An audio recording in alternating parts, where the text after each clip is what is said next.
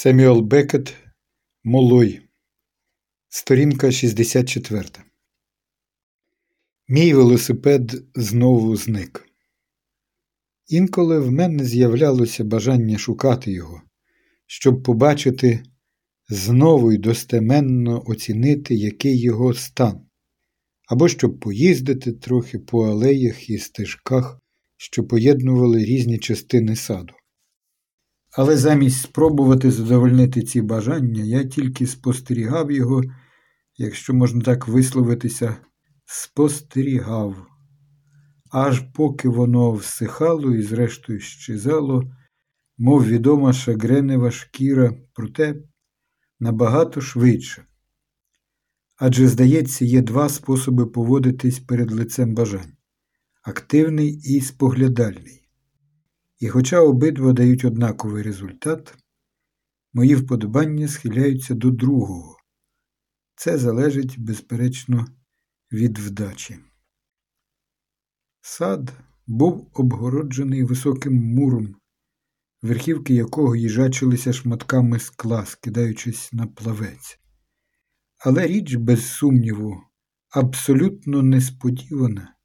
Мур мав хвірточку з просвітами що давала змогу вільно вийти на вулицю, бо її, я був майже впевнений, не замикали на замок, щоб можна було відчиняти і зачиняти її без найменших труднощів безліч разів, і то як удень, так і вночі, щоб крім мене ще й інші люди могли заходити та виходити. Я виструмив ніс назовні і притьмом повернувся. Ще кілька зауваг. Я ніколи не бачив жінок у тому місці, і під тим місцем я розумію не тільки сад, як безперечно мав би розуміти, а й будинок. Тільки чоловіків. За винятком річ, очевидно, лус. Те, що я бачив і чого не бачив, звісно, не мало великого значення, але я все-таки повідомляю про це. Лус я бачив дуже рідко, вона взагалі не показувалася мені на очі. Мабуть, зі скромності, бо я честь не лякати мене. А втім, гадаю, вона часто шпигувала за мною, ховаючись за кущами, портьєрами або килимом на задній стіні однієї кімнати на другому поверсі, користуючись, напевне, біноклем. Хіба не казала вона, що прагне передусім бачити мене. І як я ходжу, і як незворушно спочиваю. А щоб добре бачити, потрібна замкова шпарина. Не невеличкий просвіт поміж листя. Все, що приховує і водночас дає змогу бачити тільки частину об'єкта спостережень. Хіба ні? Так. Вона вивчала мене шматок за шматком, і, безперечно, аж до інтимності мого сну, моїх прокидань і облягань, ранків, коли я лягав спати. Бо тут я зберіг вірність звичці, яка полягала в тому, щоб спати вранці, якщо мені вдавалося заснути. Адже мені траплялося не спати взагалі, і то багато днів поспіль, не відчуваючи найменшої незручності, бо стан моєї бадьорости був своєрідним сном. Я не завжди спав на одному місці лягав то в саду, що був великий, то в будинку теж великому, ба навіть напрочуд просторому. Ця непевність щодо години місця мого сну, мабуть, виповнювала лус радістю, тож час для неї збігав найприємніше. А втім, немає потреби так довго зосереджуватись на тому періоді мого життя. Змушений називати його своїм життям я, зрештою, повірив у те. Це принцип публічності. Той період мого життя. І він навіває мені думку, коли я думаю про нього, про повітря у водогоні. Я тільки додам, що та жінка потихеньку і невпинно отруювала мене, досипаючи не знати, які токсичні речовини, чи в те, що давали мені пити, чи в те, що давала їсти. А можливо, і туди, і туди, а може, одного дня в щось одне, а другого в щось інше. Я висловив тут тяжке звинувачення, і то аж ніяк не легковажно. І висловив без злоби. Я без злоби звинувачую її, що вона додавала до моїх харчів шкідливі позбавлені смаку порошки та рідини. А втім, вони, може, й мали смак. Але це нічого не змінило б. Я б усе поглинав точнісінько з такою самою добродушністю. Скажімо, отой відомий запах гіркого мигдалю. Ні, не він зіпсував би мені апетит. Мій апетит. Поговоримо трохи про нього. Яка дивна річ, мій апетит. Він у мене дуже маленький. Я їв, наче пташка. Але оту дрібку, яку я з'їдав, я поглинав з несамовитістю, як приписують радше добрим їдцям. І то даремно, бо добрі їдці загалом їдять повільно і методично, це можна виснувати з самого уявлення про доброго їдця. Натомість я наклявся на єдину страву і, хапнувши двічі, ковтав половину або чверть, немов хижа риба, тобто не жуючи, а чим би я мав жувати, а потім з огидою відсував від себе. Отож можна було б сказати, що я їм, щоб жити.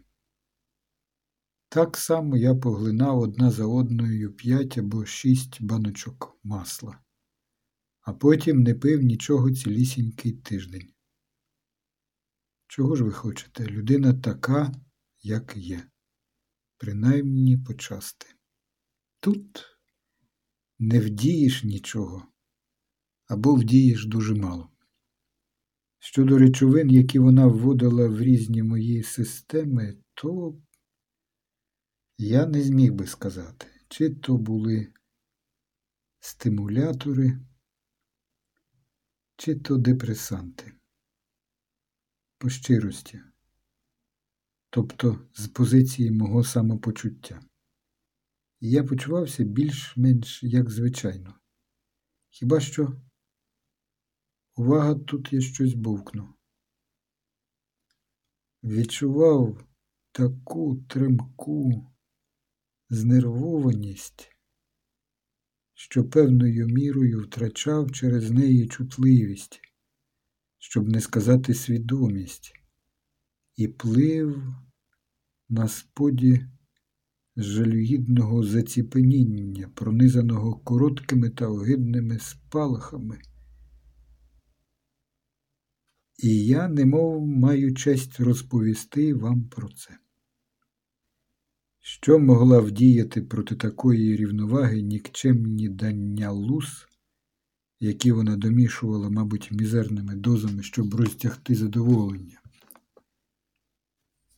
Сказати, що вони взагалі не давали ніяких наслідків, ні. Аж так далеко я не зайду. Адже від часу до часу я несподівано для самого себе підстрибував у повітря принаймні на пів метра чи трохи вище, принаймні. І це я, що не стрибав ніколи. Ті стрибки скидалися на левітацію. Крім того, мені траплялося, і ця річ дивувала менше. Коли я йшов чи навіть просто спирався на якусь опору, враз упасти на землю, немов лялька, нитки якої пустили і досить довго лежати на землі, буквально, мов торба плоті без жодної кістки. А тож, ці падіння менше дивували мене, бо я звик до таких нападів кволости, принаймні в тому, що відчував, як вони надходять і поступово опановують мене, так само, як досвідчений епілептик відчуває наближення корчів. Тобто, знаючи, що впаду, я лягав або вмощувався, стоячи з такою вправністю, що тільки землетрус міг би пересунути мене, і чекав. Але до таких засторог я вдавався не завжди, віддаючи перевагу падінню, а не зусиллям, витраченим, щоб лягти або надійно застопоритися стоячи. Натомість до падінь, яких я зазнавав у лус, я не встигав підготуватися. А втім, вони однаково дивували мене менше, бо були притаманні мені більшою мірою, ніж оті підскоки. Я не пригадую, щоб стрибав і в дитинстві, ні гнів, ні скорбота не підкидали мене, навіть як був малий, дарма що я навряд чи спроможний говорити про той період. Запропоновані страви я, здається, споживав так тоді й там, як коли йде, мені видавалося найзручнішим. Я ніколи не вимагав їх. Мені приносили їх на таці туди, де я був. Я ще досі бачу ту тацю. Я можу побачити її майже за власним бажанням, круглу з невисоким бортиком, щоб не припадали харчі і покриту червоним, де-не-де потрісканим лаком. Крім того, вона була маленька, як і ходиться для таці, де мала стояти тільки одна тарілка і шматок хліба. Бо ту дрібку, яку я їв, я запихав у пащу руками, а пляшки, що їх я випорожнював одним духом, мені несли окремо в кошику. Але той кошик не справляв на мене ніякого враження, ні доброго, ні поганого, тож я не зміг би сказати, як він був сплетений. Часто відійшовши з тієї або з тієї причини від місця, куди мені принесли харчі, я вже не міг знайти їх, коли відчував бажання спожити їх. Тоді я шукав їх усюди, часто з успіхом, бо добре знав місця, придатні для мого перебування, але не менш часто й марно.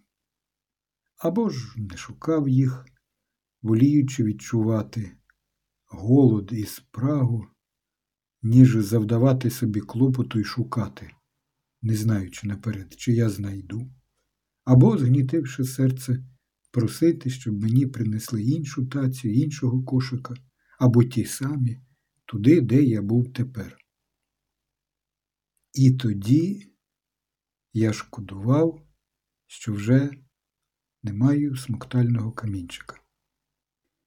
Коли я кажу, мовляв, я волів чи шкодував, не слід припускати, ніби я обирав найменше зло і мирився з ним, бо таке припущення було б хибним. Адже не знаючи до ладу, що саме я робив і чого уникав, я робив та уникав, не підозрюючи, що колись набагато пізніше я буду змушений повернутися до всіх своїх дій і бездіяльності, зблідлих і прикрашених відстанню, щоб евдемонічно занапастити їх.